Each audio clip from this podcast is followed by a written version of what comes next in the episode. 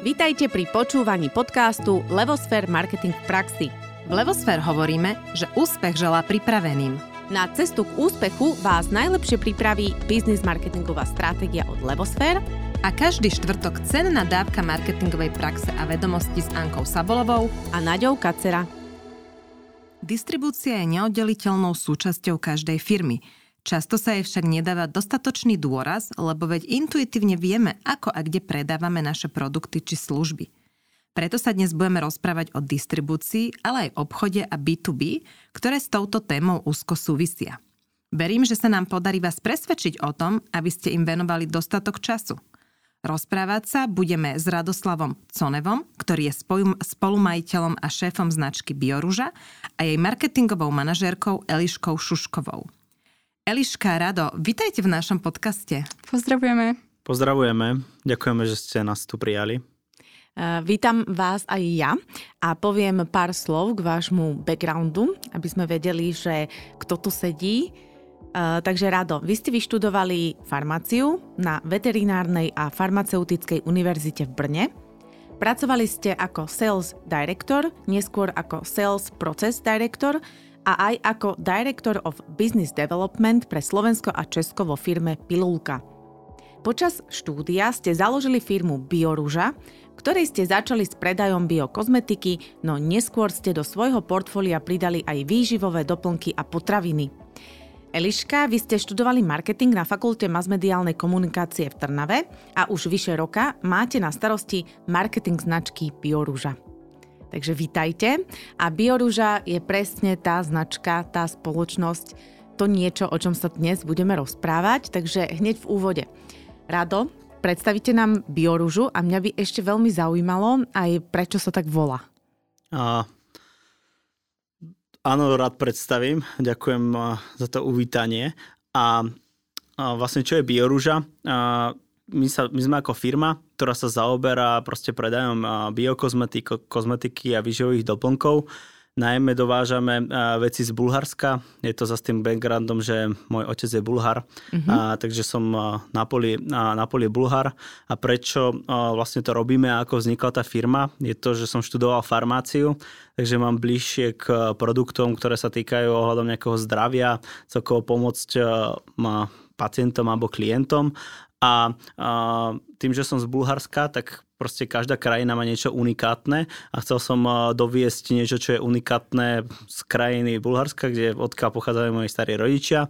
A, a Bulharsko je tým špecifické, že tam pestuje dosť bylín a tá najšpecifickejšia je rúža, kde sa pestuje zhruba asi 80% produkcie celosvetovej a začali sme vlastne s tou rúžou, potom sme pokračovali ďalej a ten názov vznikol veľmi ako proste od buka, alebo ako to nazvať. Sedel som v aute a cestoval som na Slovensko z Bulharska a rozmýšľal, rozmýšľal som, že s čím začnem niečo ako robiť alebo tvoriť a, a boli tam proste, ja neviem, síry a tak ďalej a nakoniec sme dospeli k tej kozmetike a, a proste rúža a bio, že chcem predávať bio kozmetiku. Nebolo to niečo mm, marketingovo alebo tak ďalej. V tej chvíli, keď som to zakladal, tak som vlastne nevedel o tom nič.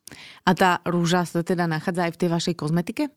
Uh, áno, aj. Uh, dneska už ponúkame viacero uh, značiek mm-hmm. uh, a začínali sme vlastne hlavne so značkami, ktoré sa týkali ohľadom rúží a boli uh, bio uh, kvalite.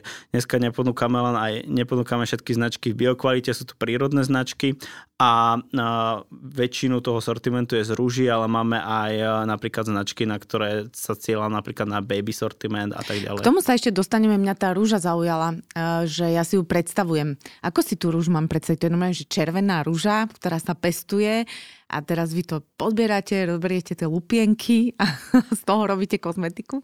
Uh, nie, je to trošku iná predstava, ako rastú mm-hmm. rúže proste na záhrade u nás tu na okay. Slovensku a v Čechách.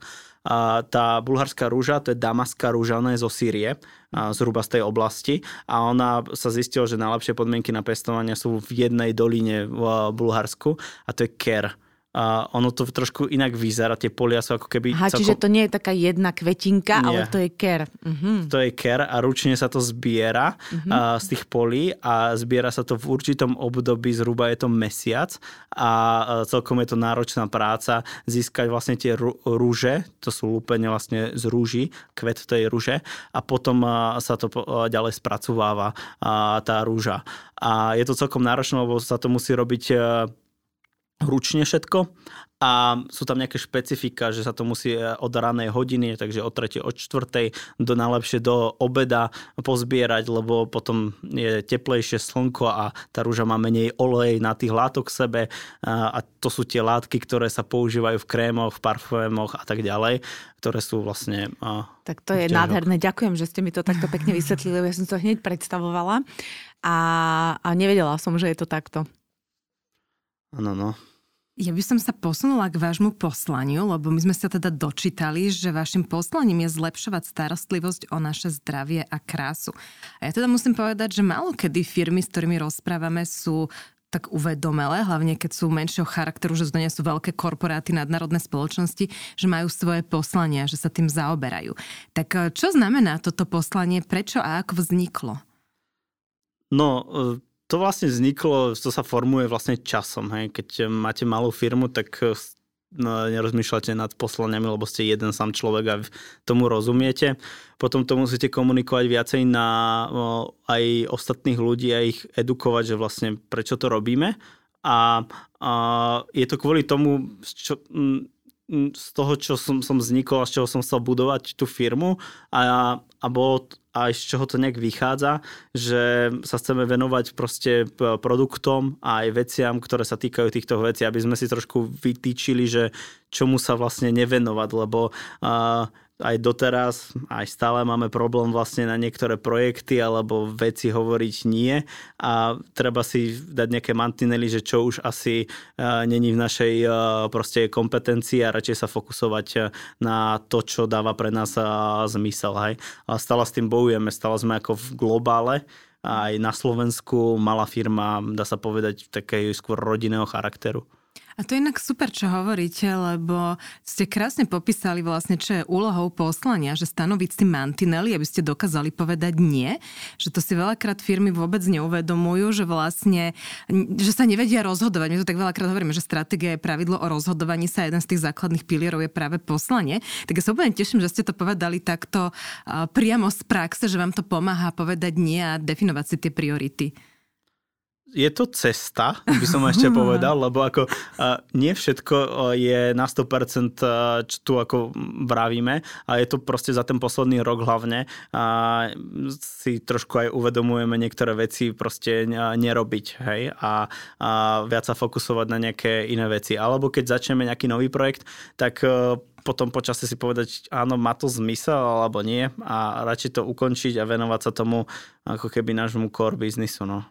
Rado, a čo je ten nový projekt? Myslíte tým, že nejakú novú značku do portfólia, alebo uh, proste úplne iná oblasť uh, v portfóliu, že nie je kozmetika, ale niečo iné? Alebo čo je, pod, čo je ten nový projekt, alebo iný projekt? Aby sme si to vedeli predstaviť, že v čom vám to poslanie teda pomáha? No napríklad uh, my pôsobíme ako Bioruža, že sme nejaký e-shop, ale my vlastne stojíme na troch vetvách. Uh-huh. A tá jedna vetva je ten e-shop, to je vlastne to, že predávame k zákazníkom naše produkty. Potom je ten veľký obchod, že predávame naše produkty našim partnerom a tí to predávajú ďalej zákazníkom. A potom máme tretiu vec, ktorá vznikla časom a sme si ju nechali. A to je to, že my sme sa stali experti hlavne ohľadom tých rúží, ale v Bulharsku sa pestuje levandula a tak ďalej. A dodávame súroviny do výroby. A to málo kto vie o nás a je to taký B2B biznis a, a baví nás to, robíme to. A potom môže vzniknúť aj nejaký ďalší, že štvrtá odnož by mohla vzniknúť firmy a už by to bolo extrémne náročné. Mne stačí už, že robíme tieto tri veci a je to ako uh, dosť uh, náročné, lebo každý si povie, že to je jedno, že či predávam B2B alebo B2C, alebo robím napríklad s výrobnými firmami a má to svoje špecifika, sú to reálne iní ľudia, s inými ľuďmi sa stretávate a stačí, že robíme tieto tri veci a vznikali rôzne projekty, že sa dajú robiť e, na, ako nápadov mám veľa, len uh, to treba trošku korigovať a uh, sekať. Ale ako pracujeme nad tým, aby sme to vedeli ako keby um, hovoriť tým ľuďom jednoduchšie, čo robíme. No. Uh-huh. Čiže keď tomu správne rozumiem, tak uh, v podstate ten váš development uh, nie je ani tak v tom portfóliu, aj, ke, aj keď aj tam je, ale v, v prístupe k tej distribúcii, alebo, alebo s čím všetkým sa dá, uh, vlastne ako, ako všelijako sa dá predať v podstate či už rúža alebo iný kvet a vy ste na to ten odborník alebo vaša spoločnosť. Áno, no, naša spoločnosť, je to tak. Uh, a ďalšia vec je to, že vždy, keď e, napríklad príde niekto do firmy, tak majú nápady, ako to fungovalo v iných firmách a tak ďalej. A ono to je všetko akože super, my sme práve že otvorení novým nápadom vo firme od ľudí, a často si dávame feedbacky, ale treba mať proste tie mantinely, že čo vlastne je už, že nie, no. Proste to nedáva zmysel. Ja by som sa pri tej distribúcii ešte pristavila, lebo však to je taká tá naša téma. Len tak by som ešte doplnila otázku, nech máme predstavu, že ako dlho ste vlastne na trhu, v koľkých ste krajinách a možno aj ako ste veľkí? Uh-huh. Takže to je taká zložitejšia otázka. My reálne, my reálne sme na asi v 12 krajinách. Uh-huh. To je ako proste realita, kde my posielame balíky. A to sa stalo za posledný rok. A veľkosťou obratovo, však to si môže, môže každý pozrieť na Finstat, sa budeme hýbať okolo 1,5 milióna eur. Mm-hmm. No a reálne, kde sme silní, tak to je Slovensko a Česko. Tento rok sme otvorili sami ako vlastný, že tam máme aj nejakých ľudí, Polsko. A ostatné krajiny robíme vlastne cez B2B partnerov. Väčšinou sú to marketplacy, kde si vlastne ako keby robíme ako experience s tým trhom, že jak reaguje, či vieme poslať balík napríklad do Španielska a že či to fakt príde tomu klientovi a, a tak ďalej. A to sme sa naučili za tento rok uh, robiť, že vieme dneska, dá sa povedať, obslúhať väčšinu populácií v Európskej únii a uh, je to nejaký akoby learning toho, že čo sme sa naučili. Hej? A teraz chceme do budúcna s tým ďalej pracovať je rozdiel ako, lebo toto znie ako zaujímavý spôsob aj ako expandovať v podstate, že e, si tak ako keby ochytáte ten trh cez e, iný marketplace a zistíte, či to funguje alebo nie. E, musíte tomu nejakým spôsobom prispôsobovať aj váš marketing alebo vašu komunikáciu, alebo ako na to idete? Len predsa je iné oslovovať B2B a iné je oslovovať B2C, alebo u vás je to veľmi podobné, alebo v čom je ten rozdiel? V tomto to, roz, to rozlišujeme vlastne. Mm-hmm. O, na B2B sa zameriavame trošku tak špecificky, keďže každý má nejaké iné potreby mm-hmm. a na klientov, na zákazníkov sa zase zameriavame trošku inak, ale napríklad aktuálne nerozdeľujeme nejaký rozdiel medzi Slovenskom a Českom, že tie marketingové aktivity idú na rovnako. Aktuálne a reagujú teda... Česi rovnako ako Slováci, hej? Že tam nebadáte rozdiel? Nejaké minimálne možno rozdiely sú, ale neviem, že či by som to nejak tak e, akože vo, zovšeobecňovala. Niekedy mm-hmm. niečo lepšie funguje u Čechov, aj čo sa týka reklam, ako reagujú na určité napríklad nápisy, niekedy lepšie vystreli Česko, niekedy zase Slovensko. Že nevieme to úplne ešte tak ako keby zaobaliť do niečo, že toto presne funguje na Slovensku a toto na, Čech, na Čechy. Mm-hmm. Ale nejak tie marketing, marketingové aktivity vlastne plynú rovnako zatiaľ, aktuálne. Uh-huh. Tak si poďme tak povedať konkrétne, že uh, Biorúža stojí pred otázkou, že uh, ide hľadať nejaké nové marketplacy proste mimo Slovenska a Čiech. Čo urobí? Uh, urobí to, že uh, najskôr nájde technické riešenie, tak aby to fungovalo. My dneska ponúkame zhruba 2,5 tisíca položiek a to sa nedá robiť ručne. Uh-huh. Takže my to musíme automatizovať a keď nájdeme to technické riešenie, jak spolupracovať eh, s tým marketplaceom, tak môžeme s ním spolupracovať. To je základ úspechu. Okay. Ak to nenájdeme, tak eh, je to proste beznádejné. Hej? A keď sa toto stane, tak to potom skúšame. A keď to vyskúšame, tak sa učíme robiť s tým marketplaceom. To je ako s hociakým iným partnerom a vlastne my robíme všade inde sa to volá nejaký vendor marketing, že ako keby starostlivosť od toho klienta. A dneska ten západný svet sa posunul to, že majú nejaké rozhrania, nie je tam človek. Tu v Československu sú ľudia, tak sa bavíme s ľuďmi. Tam s rozhraním a každé to rozhranie je iné. Takže to rozhranie sa treba naučiť.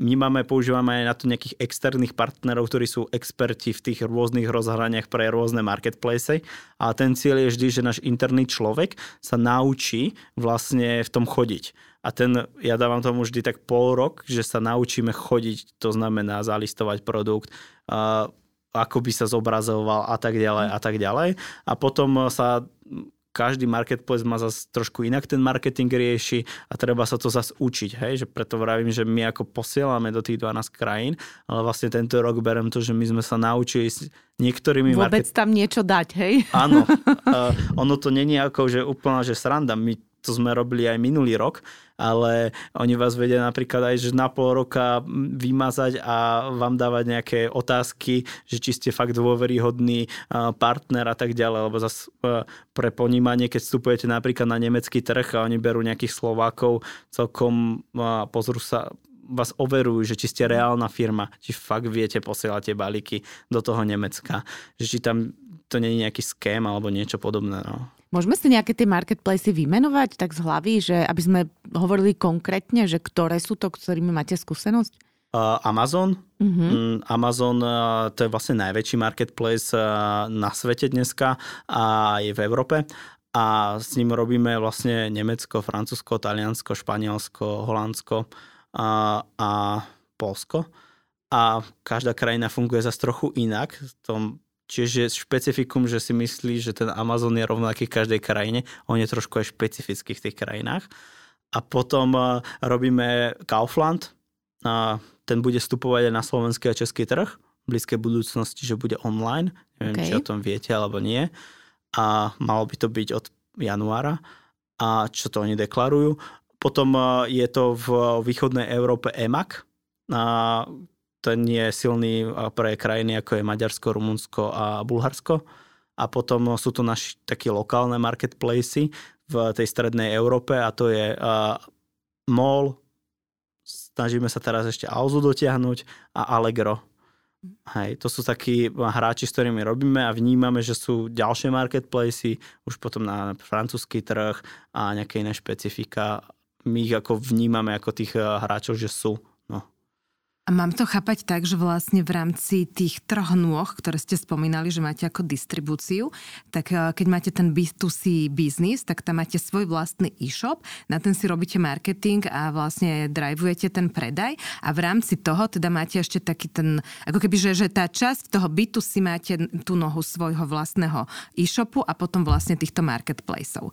A keď si pozrieme, treba ten váš obrad, ste povedali 1,5 milióna, vieme si povedať, že čo je pre vás najsilnejšie, je to tento B2C segment, že cez to je to ten najväčší objem, alebo máte niektorú z tých zvyšných dvoch nôh, čo vám to ťaha? Ak to povedať môžeme teda. Uh, môžeme, no, máme najsilnejší segment B2B, mm-hmm. a mhm. partnerov, hlavne v Česku a, Česku a Slovensku, ktorí sú buď online alebo aj offline hráči, ale uh, B2C je menší, ale v objeme je to vlastne náš najväčší klient, tak to povedať, lebo ten B2B je roztrieštený po klientov mm-hmm. a výhoda toho e-shopu, prečo to aj robíme, že my tam máme široké portfólio jednotlivých značiek a nie každý partner chce takú šírku portfólia mať. A vlastne ten zákazník, keď si vyskúša tú značku, tak aby mal možnosť napríklad, ja neviem, sa mu páči šampón z tej značky, tak aby si mohol kúpiť napríklad krém na ruky, hej konkrétne keď sa bavíme a ten krem na ruky napríklad nemá náš partner. Čiže vy si vlastne cez tých partnerov naháňate tak trochu ako keby tých zákazníkov aj ku vám napriamo do e-shopu. No, asi by som povedal, že aj trošku, hej. Že v podstate u nás na, na e-shope nájdú celé portfólio tých značiek. A že keď sa chcú niekedy, že, alebo dostanú sa do kontaktu o, s nejakou tou kozmetikou, tak je to práve aj u našich partnerov. A ešte by ma zaujímalo týchto partnerov vlastne, lebo to je zaujímavé, že teda ten B2B segment, eh, tých veľký obchod, ten veľký obchod máte najsilnejší, že ako ste ho budovali, lebo uh, to je to, čo častokrát firmy, hlavne keď sú malé a začínajú, vôbec nevedia podchytiť a nevedia ten veľký obchod a tých distribútorov získať a pracovať s nimi. Čo bolo u vás to meritko ako úspechu, alebo čo je to, nie že ani meritko úspechu, čo vám pomohlo k tomu úspechu, uh, že vám to vybudovalo ten najsilnejší pilier? Uvedomenie, že to treba. že No nie, také ako základné marketingové pravidlo je, že 4P a v tom jednom P je, že place a to je, že distribúcia. A proste ľudia a ja sám a nechcem nakupovať len napríklad, ja neviem, vymyslím si, že z Biorúža alebo nejakej inej značky. Proste tie partnery majú nejaké výhody pre tých ľudí. A tá výhoda môže byť proste, že majú nejaký fyzický obchod, že vedia posielať tovar do dvoch hodín, že sú proste technicky proste na tom lepšie alebo nejaká iná výhoda. A preto si to treba ako uvedomiť, nám to tiež akože trvalo a, a preto sme začali s nimi ako keby spolupracovať. Mne je jasné, že uh, aj všetkým vo firme, že oni nezoberú celý náš sortiment, ale zoberú, dajme tomu, tie najlepšie položky, to nazvem, a uh, ale ten klient sa vlastne dostane s tou značkou, začne, začne, ak sa mu zalúbi, tak môže potom hľadať niečo iné, nejaké iné produkty a pokračovať ďalej v tej práci. A je to ako ťažké vybudovať, my to stále budujeme mm-hmm. a, a je to vlastne trošku iný druh biznisu a ako som vravel, buď je ten taký technický, to sú tie marketplacy, ale aj, e, dá sa povedať, inými partnermi cez nejaké feedy a tak ďalej. A potom je to proste, že budujete obchodný tím, takže máme obchod, obchodiakov, a, a ktorí chodia za tými partnermi a robia im vlastne nejaké, nejakú, nejakú ako keby starostlivosť o tých klientov plus máme ešte človeka, ktorý sa stará len o B2B klientov, my to nazývame nejaký sales manager a on je vlastne človek, ktorý sa stará o ten B2B marketing celkovo mm-hmm. a, a snažíme sa tým partnerom vyhovieť, robiť tú starostlivosť pre nich. To je akože strašne dôležité, ten, tá fáza toho starostlivosti. Tá starostlivosť je od toho, že sa snažíte vyhovieť, aby ste im posielali napríklad tovar, tak ako sa dohodnete, a aby ste posielali elektronické fakturácie a tak ďalej. Je tam toho veľa a oni musia vidieť na druhej strane, že majú tiež partnera, že všetko beží hladko. Ako si vyberáte vôbec tých obchodných partnerov? Ako ich hľadáte? Čo hodíte do Google, že bio obchody s kozmetikou a ich idete oslovovať? Čo je tým takým grifom, ktorý používate? tam je viacero toho, viacero vecí, ale tak dneska v tom československom trhu uh, už to vieme. To je uh, rokmi. A uh, áno, dá sa použiť, že dáte do Google biokozmetika. Existujú rôzne rebríčky. Heureka vydáva rebríček uh, e-shopov, keď sa, keď sa bavíme o e-shopov. Chodíte po ulici a vidíte, ktoré siete sa tu nachádzajú a, a kto má ako otvorené obchody otvoríte si Google Maps, hľadáte kľúčové slova, viete si nájsť obchody. Dá sa použiť na to dneska internet a potom ešte tá posledná vec, že idete do terénu a prechádzate sa po námestí a zrazu niečo objavíte. Hej, je tam aj nejaká, chodím aj do terénu a reálne a aj keď e, dneskajšej dobe, aj tým, že bol COVID e, doba, tak sa stalo to, že ľudia sa menej stretávajú a a viac aj využívajú tie online platformy a tak ďalej. No. Dneska sa dá povedať, že dokážete stihnúť 8 meetingov cez online za deň, čo bolo v minulosti nereálne. Hej. nereálne hej. Keď hovoríte, že chodíte do terénu, tak máte distribútorov, alebo teda, áno, distribútorov, alebo áno, uh, cez ktorých distribujete aj do kamenných prevádzok? Ja neviem, napadá ma čo aj DM drogerie alebo iné drogerie. Áno, áno, pracujeme mm-hmm. aj s nimi. Mm-hmm. Nevravím, že sme všade, a robíme aj s drogerkami mm-hmm. a, a áno, a ne, nevravím, že tam máme celý sortiment, väčšinou tam máme veľmi, veľmi malú časť, a nejaké bestsellery a, a snažíme sa to nejakým spôsobom rozširovať, ale keď už s nimi robíme, tak sa snažíme im dodať nejaké produkty, ktoré dávajú zmysel, aby sa im to tam predávalo, aby to malo nejakú podporu a snažíme sa proste, to není, že sa dostanete len do, napríklad ste spomenuli DM alebo niekoho iného, tak oni majú aj nejaké interné systémy, aby ste mohli s nimi fungovať. Na to sa treba trošku pripraviť, hej, že nejaká edi komunikácia, oni chcú nejaké podklady a tak ďalej a to všetko vlastne máme pripravené, hej, v dnes, dobe a, a za tým stojí proste nejaké úsilie za tým. A potom je tá starostlivosť. A ja sa ešte tak priamo spýtam, lebo um, aj na Slovensku je veľa zaujímavých lokálnych značiek, ktoré sú zatiaľ malé a prvé, čo im napadne je, že joj, keby sme sa dostali do DM, uh, je lepšie ísť cez distribútora, čiže ešte jeden medzičlánok, alebo ísť napriamo. A ako ste tam vy? Uh, my sa máme aj cez distribútora, máme aj napriamo a je samozrejme asi lepšie napriamo, ak to dokážete zvládať, ale Samozrejme, keď ste mali a nemáte, tie položky nie sú známe medzi ľuďmi a tak ďalej a chcete tam napríklad zalistovať jednu alebo dve položky, tak pre nich je administratívne ťažké sa s vami baviť, mm-hmm. lebo uh, majú určitý počet ľudí, ktorí sa bavia s určitým počtom ľudí a by to museli veľmi veľa škálovať, keby mali uh, sa baviť s každým dodávateľom o jednej, dve položkách. A uh, a tak. A je to lepšie, keď ste napriamo, ale treba byť na to proste trošku aj pripravený, že ten biznis veľkoobchodný je také, že len také detaily, že musíte mať zmerané krabice, musia byť krabice rovnaké. Keď robíte s nejakým diskontom napríklad, to si malo kto uvedomuje, hej. Musíte baliť do určitej výšky nejakú paletu, musí to pri závozových oknách a tak ako tam tá mhm. logistická záležitosť za tým celým mm-hmm.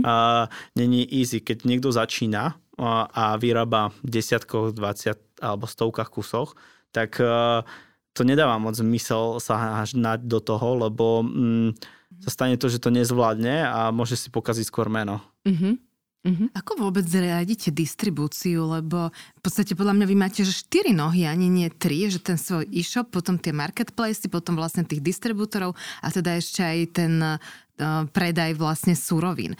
Máte na každý ten kanál, neviem, že tým ľudí a šéfa toho kanála, ktorý sa tomu venuje, lebo ste spomenuli, že treba mať iný prístup, inak trošku aj marketingovo, aj obchodnícky to riadiť. Aká je nejaká štruktúra, alebo kto to zastrešuje, že ako riadite vôbec celú tú distribúciu? Začnem ja. A je, je to, tú distribúciu ono, ono sa to zdá, že to je, ale v konečnom dôsledku tým, že sa snažíme to automatizovať, je to, že e, my máme jeden sklad a pre nich je to vlastne jedno, komu robia objednávku, mm-hmm. dá sa povedať, a sú na to nejakým spôsobom prispôsobení. E, to, že chodia objednávky z rôznych partnerov, tak dávame vlastne potom de facto do jedného systému a tvári sa to ako objednávky pre hoci koho iného. Takže tam nevidím nejaký problém a máme samozrejme šéfa skladu, teda šéfku skladu a tam sme tiež sa tento rok rozširovali a, a zatiaľ to chvala Bohu, nejakým spôsobom funguje. Nemali sme zatiaľ s tým nejaké problémy, ale ako nevravím, boli nejaké obdobie, že sme mali aj e, problémy so skladom, ale snažíme sa vždy, proste keď nájdeme nejaký problém, tak to nejakým spôsobom vyriešiť, tak aby boli všetci spokojní a aby sme sa nezbláznili vo firme, aby aj ľudia boli v pohode. Ešte by som možno dodala, že v podstate u nás aj veľkoobchodní partnery si vedia nakúpiť cez e-shop. Majú mm-hmm. keby vlastné o, svoje rozhranie, rozhranie, kde sa im mm-hmm. ťahá o, ich zľava, čiže vidia pôvodnú cenu versus tá ich zo zľavou. Čiže vedia si vyklikať, nemusia telefonovať, čo je možno aj pre nich a určite aj pre nás náročnejšie časovo, alebo písať maily. Maily vedia zapadnúť pekne si vyklikajú objednávku a v tom, v tom prípade to príde babám zase do skladu a riešia to operatívne. A myslím, že aj uprednostňujeme asi trošku, alebo teda rýchlejšie vieme vybaviť a posunúť tie veľkoobchodné objednávky, aby aj oni vedeli vlastne doručovať potom svojim zákazníkom. Dobre, a mňa ešte teda, dosť teda rozobrali ten veľkoobchod distribútorov, ešte by ma zaujímala distribúcia smerom k B2C, že či tam ste prišli na niečo zaujímavé, alebo ako rôzne sa dá teda produkty biorúže distribuovať k B2C a zároveň potom ste načrtli trošku aj tú cenotvorbu, ale tak to sa opýtam druhej otázky, aby toho nebolo veľa. o, tak ako Rado spomínal, tak v podstate o, dievčatá zo skladu sme teda v Žiline sídlime mm-hmm. a mhm. tam odchádzajú všetky objednávky, či to je obchod, či to je do Čiech, či to je do Polska, alebo pre, pre nejaký tam marketplace. Tam centrálny sklad. Áno, tam je centrálny mm-hmm. sklad, sú tam kancelárie, teda kancele sú aj v Prahe ale takéto gro je aktuálne v Žiline. Čiže dievčatá balia pre klienta, pre zákazníka, pre veľký obchod na jednom mieste. Čiže tam sa to nejak nelíši. Samozrejme je rozdiel, keď už potom objednávame palety, ak ide niečo vo väčšom. Tí, tí e-shopoví zákazníci to sú väčšinou baličky a o, tam to ide viac Čiže bez e-shopovi sú balíčky, Mhm. tomu rozumiem, a teraz tie veľkoobchody sa tiež balia uh, Žiline. Áno. Tam máte centrálny sklad, iné sklady nemáte, čo viem, že Polsko, Čechy, alebo čo Nie, nie, nie. nepotrebujete Všetko, všetko zatiaľ. odchádza od nás Mhm. zo Žiliny v podstate. Mhm. Dobre, a teraz tá druhá otázka bola na tú cenotvorbu, že ste spomenuli, že v podstate aj veľkoobchod si vie objednať cez e, e-shop a má tam zľavy. A to ma celkom uh, zaujalo, že uh, sú to množstevné zľavy a je to bežná prax, alebo um, ako ste na to prišli, že ich treba nejakým spôsobom motivovať? No tak eh, my máme nejaký systém toho, ako robíme s eh, veľkoobchodnými partnermi. A eh, máme obchodný tím a ten má nejakú možnosť sa niekam dostať a, so zľavou. Potom som ja, ktorý môže rozhodovať o tom, že či im dáme nejaké darčeky alebo niečo navyše, ak, sa, ak o, ich chceme nejakým spôsobom motivovať. A vlastne my vytvárame ceníky pre tých veľkoobchodných partnerov a veľkoobchodní partnery potom vidia a môžu objednávať normálne cez naše rozhranie produkty. Ale aby som to ešte spomenul, to, to je jedna časť, ako môžu objednávať. My sme celkom flexibilní, že chápeme našich zákazníkov, že niekto chce objednať to, že za ním musíte fyzicky prísť. Niekto chce objednať cez mail, niekto cez naše rozhranie a niekto dneska používa napríklad XML feedy alebo EDI komunikáciu. A my vlastne máme celé to spektrum tohto, že to poskytujeme. Pre nás najlepšie je to čo najviac automatizovať. Aj pre toho partnera v konečnom dôsledku. My keď sa implementujeme k tomu partnerovi, že vidí napríklad naše skladové zásoby alebo že uh, vie s nami komunikovať elektronicky, tak to vidíme, že ten partner potom sa mu lepšie spolupracuje s nami, nevznikajú uh, nejaké chyby, nemusíme si toľkokrát uh, telefonovať medzi sebou a tak ďalej. Hej? Že to je ten cieľ uh, elektronizovať uh, to partnerstvo medzi nami, aby, aby oni mali celkovú informáciu, že čo my máme na sklade a ak nemáme, tak sa to už komunikuje väčšinou nejak mailom alebo uh, uh, telefónom a aby to prebiehalo hladšie. To je tá, ten cieľ. Vy tak znie, že vy ste vlastne taká technologická firma. Niekedy sa tak cítime. No, lebo musíte mať toľko rôznych nástrojov, automatizáciu a kadečo z toho, čo tu popisujete, že to znie skôr tak ako, že technologická platforma, ktorá už len distribuuje nejaké produkty. Uh, je to asi nejaká inšpirácia, že keď uh, to tu na Slovensku, v Česku není, ale však je nejaká jedna firma, ktorá sa tým zaoberá, tak uh, robia to podobne, že automatizujú presne ten B2B uh, biznis aj B2C, aby to prebiehalo proste hladšie. V konečnom dôsledku by mal byť ten cieľ, že keď to príjme nakoniec niekto od nás vo, firmy, vo firme, tak vlastne ani nespozna, že to je nejaké B2B alebo B2C, ale proste chodia objednávky. Samozrejme, keď balia palety, tak si, Si to všimnú, všimnú, hej? si to všimnú, a, a, ale ale ten proces e, by bol najlepšie, keby bol rovnaký hej, a pre nás, lebo to hneď spada do systémov, sú tam nejaké potom spätné kontroly a tak ďalej, aj faktúr, aby im prišla tá faktúra a tak ďalej, lebo my posielame e, mailom faktúry potom aj B2B partnerom. A. Ono, z toho, čo hovoríte, je to skôr taká kritická potreba, že bez toho sa to asi nedá dobre rozvíjať a že keď sa niekto chce teda týmto smerom e, realizovať, že teda chce osloviť ten B2B segment, tak asi toto je také must have. A smerom do, budúcna, do budúcna asi stále viac. Áno, určite ja to vnímam.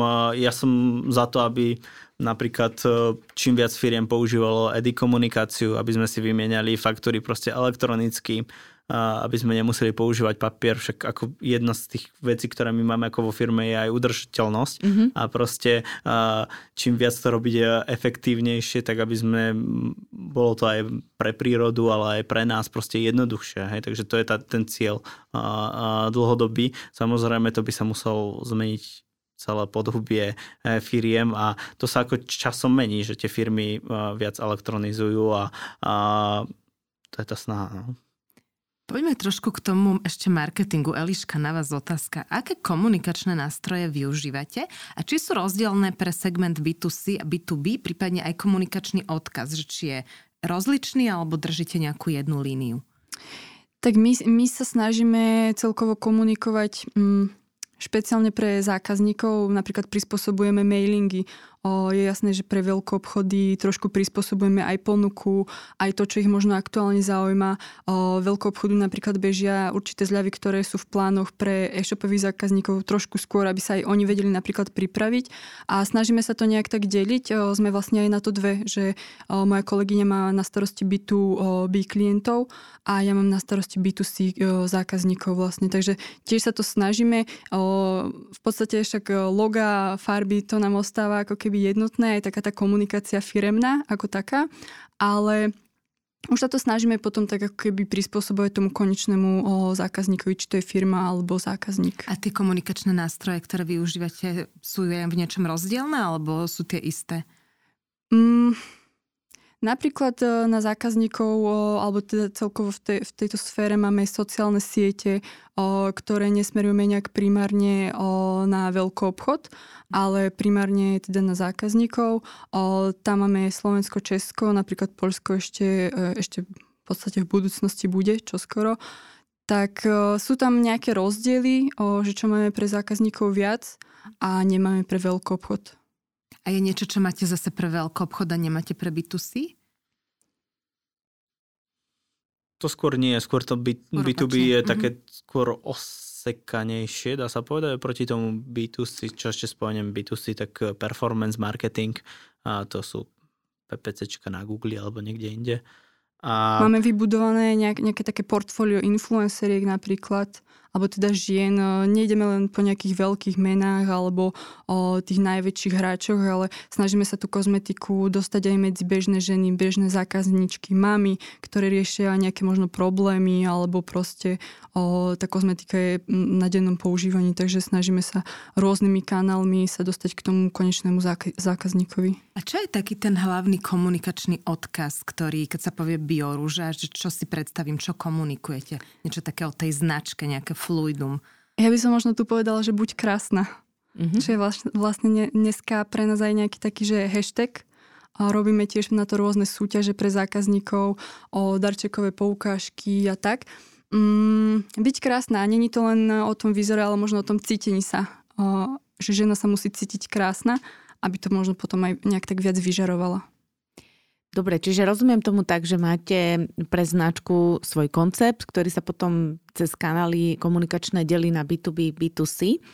A uh, ten koncept uh, ako ho komunikujete smerom na B2B, aby ho dodržiavali? Lebo s týmto tiež niektoré firmy ako keby prichádzajú do kontaktu, že e, masírujete ich nejakými prezentáciami alebo uh, ako máte skúsenosť, že rešpektujú to, nerešpektujú to, dodržiavajú vaše ako keby design manuál pravidla, ale nielen to, ale aj brand eh, pravidla ako brand manuál, že ako tá značka chce, ako chce mať tonalitu, čo chce hovoriť a tak ďalej. Riešite to?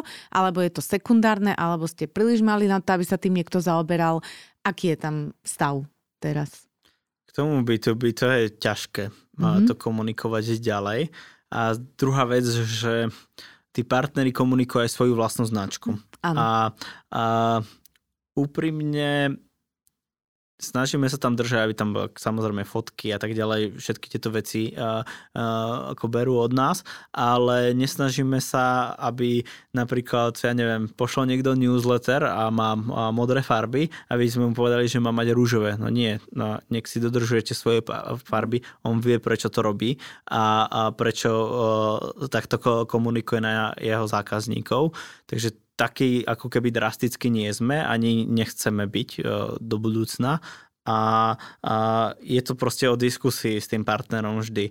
Stáva sa nám, že e, s niektorým partnerom sa nejak nedá dohodnúť a vieme aj tú spoluprácu ako ukončiť zase celý ten všetko, čo robíme, tak sa snažím, aby to bolo tak ľudsky a aby sme sa normálne dokázali dohodnúť a z obidvoch strán to bolo, že výhodné, hej, aby, to nebolo len z jednej strany výhodné, lebo to mi príde celkom ako nedlhodobá stratégia správna. A vyžadujú tí partnery od vás nejaké marketingové aktivity, že na začiatku vyjednávania sú tam nejaké percentá, uh, koľko, uh, ako podporíte tú svoju značku v rámci toho mar- marketplaceu, alebo keď nie percenta, tak nejaký program, alebo je pre nich dôležité, či tá značka, ktorú si dávajú do portfólia, má nejaký koncept alebo nemá a je to úplne jedno.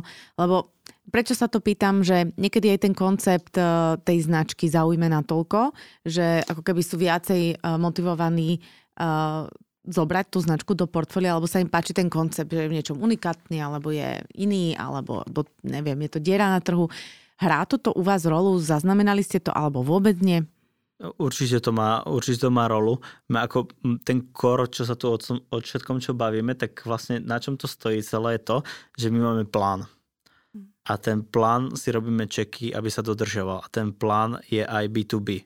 A ten, ten B2B plán ide do toho, by, do toho celkového plánu. Mm-hmm. A aby sme, a to sú tie marketingové aktivity, ktoré robíme s tými uh, veľkoobchodnými partnermi a buď sú to, čo oni vyžadujú od nás, alebo čo my chceme, aby sme s nimi robili.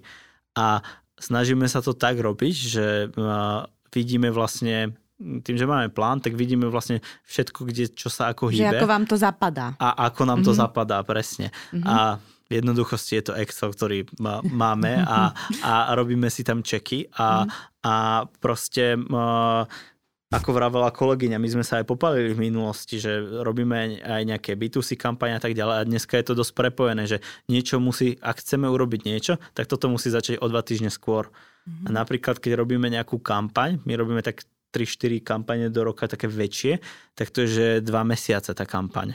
A to je premyslené, že čo ideme robiť a čo chceme tým povedať. A to sa prelínia z B2B a z B2C e, klientami a snažíme sa to tak, aby to zhruba zapadalo. Hej. Nevravím, že to je 100%, to určite nie, však sme malá firma ako, a nikto asi sa nedá robiť všetko na 100%. A to je, ten, to je tak, ako to robíme my. No. To je tá odpoveď na to, že čo máme a potom máme tú kolegyňu uh, a obchod, obchodných partnerov, obchod, obchodných zástupcov a mňa, ktorí sa staráme ako aj o tých B2B uh, partnerov, skomunikujeme s nimi naživo alebo s tým strojom, marketplace mm-hmm. a, a snažíme sa to zapadnúť proste do toho celkového plánu, ktorý my máme uh, na, a, sú, a vlastne korešponduje s tým celkovým plánom, ktorý vlastne spravuje hlavne ako Eliška, aby to mal hlavu a petu, hej. Ale úprimne toto robíme, že rok takto mm-hmm. sofistikovanejšie. A to ste k tomu dospeli, hej? Ste sa no inak to vývojom... som sa išla opýtať, lebo vy tak rozprávate, že si tak predstavujem, že teraz tu máte 30 rokov skúsenosti v korporáte yeah. a tak ďalej, že také uvedomelé riadenie firmy vlastne máte, že aj máte poslanie, aj plánujete, aj distribúciu riadite, aj technológie a neviem čo. Presne, že ako ste k tomu prišli, že jak vás osvietilo to robiť takto? Podľa mňa to je dôležité aj ako keby komunikácia, že my si vieme ako keby ešte rýchlo vyhodnotiť, že proste táto akcia vypalila, alebo tu sa nám ozvali nejakí veľkoobchodní partnery, niečo sa im napríklad nepáčilo a vieme to proste do budúcna spraviť možno lepšie. A o to mm-hmm. možno aj ide, aby sa to dalo ešte viac vyšperkovať, aj keď to zase nebude 100%, ale vieme sa na to ako keby lepšie pripraviť robiť. Aj interne, aj v podstate tí partnery. A ste 7 rokov na trhu, ak dobre teda mám informáciu, a hovoríte viackrát, už ste teda povedali, že posledný rok ste išli, ste expandovali, posledný rok robíte plán. Čo je to, čo sa zmenilo teda tento posledný rok versus tých predchádzajúcich 6? Uh, to som sa vrátil do firmy. Ako ste spomínali, tak ja som pracoval mm-hmm. v iných uh, firmách a uh, mal som to, že som to nechal ako rodine, sa tomu venovala a tá firma rástla nejakým spôsobom, dajme tomu, že uh, nejakým normálnym tempom a som sa rozhodol, že sa od 1. januára vlastne vrátim, tak uh, vlastne sa zmenil ako keby CEO firmy a, a tak sme začali robiť nejaké zmeny a, a to bol ten, ako, čo ja vnímam, ale neviem, ako to vnímajú kolegovia, uh, nejaký, nejaký bod, ktorý sme spustili. A úprimne to, čo vravíte, že plány a tak ďalej, tak ja som napríklad dosť chaosár a preto uh, mám rád, uh, keď uh, mám v týme ľudí, ktorí nie sú chaosári a ktorí to vedia urobiť tieto veci, lebo ja som aj typ človeka, že cestem autom a niekomu zavolám, že čo ma napadlo a, a potom si to radšej zapíšem a popremýšľam inokedy, že, že, či to bol dobrý nápad. Že, či to bol dobrý nápad. Ono veľakrát to nie je dobrý nápad a, a tak no. Dobre, ešte jedna otázka vlastne k tej distribúcii, že vám sa podarilo byť výhradným predajcom niekoľkých značiek. Skúste nám k tomuto niečo povedať, že ako je to ťažké, ako ste sa vlastne k tomu dostali, že ste tým výhradným predajcom a čo k tomu treba, aby sa človek, uh, tak najprv si asi musí vybrať, že koho a potom asi nejako oslovuje. Uh, ako toto funguje, alebo fungovalo vám? Tak na začiatku to bola intuícia. A išiel som na poli Bulhar, takže bol som v Bulharsku, pozeral som si na regáloch, čo sa predáva. No, čo je najviac vystavené, neverím, že predáva, to neviem a išiel som zaklopať v tej firme na dvere a, a sa opýtal, že či nechcú uh, s nami spolupracovať. Oni sa na mňa pozreli, že no, prišiel človek, ktorý predáva, že nula a, a, a že tak to vami skúsime. A začali sme, začali sme vlastne postupne predávať. My sme sa ani nestali, že výhradným distribútorom, že ako zastupujeme tú značku. Oni nám posielali, dá sa povedať, nejakým spôsobom tovar a potom som, si robíme research, to už je trošku zložitejšie, chodíme na veľtrhy a, mm-hmm. a pozeráme si napríklad eh, hľadanosť kľúčových slov v tej krajinách, ktoré pôsobia tie značky, či to zaujalo, pozeráme, ako komunikujú tie značky a tak ďalej, že či to má zmysel aj do nášho portfólia, že či už takú značku napríklad nemáme. A a je to trošku zložitejší proces a potom sa dohodneme a to má niekoľko x podmienok, aby sme sa dohodli. Vtedy, keď sme začali, tak tam neboli že žiadne podmienky. Tam bol rád, že som e, niečo dostal, že sa s bavia, ale dneska už máme x podmienok, že aby to malo zmysel, lebo sme sa naučili, že ako ste vraveli, tú cenotvorbu, aby sa dala urobiť aj pre tých veľkoobchodných partnerov, aby nám vedeli dodávať tovar aby bola aj nejaká splatnosť faktúry a podobne x podmienok. A veľakrát sa stáva dneska, keď som bol minulý na veľtrhu, tak som oslovil možno 15 a reálne sme do finálneho štádia, že bola možnosť sa s nimi baviť, skončil že s jedným. Hej? Že tam je ako veľa toho vyfotru, že tie značky, to sa týka aj určite slovenských a českých výrobcov, že nie sú na to pripravené. Nemajú proste na to mm. ten support pre export. Hej? To je už zase úplne trošku, zase trošku iné odvetvie robiť e, a dávať niekomu, aby vás zastupoval v, tej, v tých krajinách a na to musia mať tie firmy aj trošku eh, hlavu a petu a stratégiu. No sa to dá veľmi ľahko eh, pokaziť. Mm-hmm. A stali, robili sme s takými partnermi, ktorí to proste pokazili a potom nie sú úspešní. To je vidno aj eh, na nich. A je to dosť aj o komunikácie, mm-hmm. ktorú teraz sa snažíme aj zvyšovať s tými partnermi. Takže tak. A... Mm-hmm. Máme takú obľúbenú otázku na záver našich rozhovorov. To je váš odkaz našim poslucháčom. Čo by ste im odporúčili v súvislosti s marketingom ako takým? Ja, čo by som odkázala iným, tak to by som odkázala asi aj nám. Plánovať, to je milé. vyhodnocovať a prehodnocovať hlavne, mm-hmm. čo beží, lebo za pol roka to už tak byť nemusí. Tak asi mm-hmm. tieto tri slova. Mm-hmm. Rádovi? skúšať, a potom si to presne vyhodnocovať a plánovať a urobiť si v tom systém hlavne nejaký, to je jedno aký, a urobiť si v tom systém, ktorý vám dáva zmysel, hej. A to je pre mňa asi takéto najdôležitejšie, no. Ďakujeme Eliška aj Rado veľmi pekne za rozhovor. A pre mňa bol veľmi inšpiratívny a ja sa teším, ako fungujete, ako rozmýšľate. Držíme vám veľmi palce, aby sa vám darilo, aby ste rástli, expandovali a aby ste mali viac a viac, neviem, voňavých a krásnych žien, ktoré budú vaše zákazničky. A, takže ďakujeme, že ste prišli a držíme palce, nech sa vám darí. Ďakujeme aj my. Ďakujeme za pozvanie. No a naši drahí poslucháči, Ehm, tešíme sa vašim pozitívnym spätným väzbám, ktoré od vás dostávame. Zároveň ale nechávame priestor aj pre konštruktívne feedbacky, ehm, keby ste chceli niečo zmeniť alebo vylepšiť. Ostaňte nám verní a pustite si naše ďalšie, ale aj staršie epizódy, ktoré sú stále aktuálne. Prajem vám ešte krásny deň a dovidenia. Dovidenia.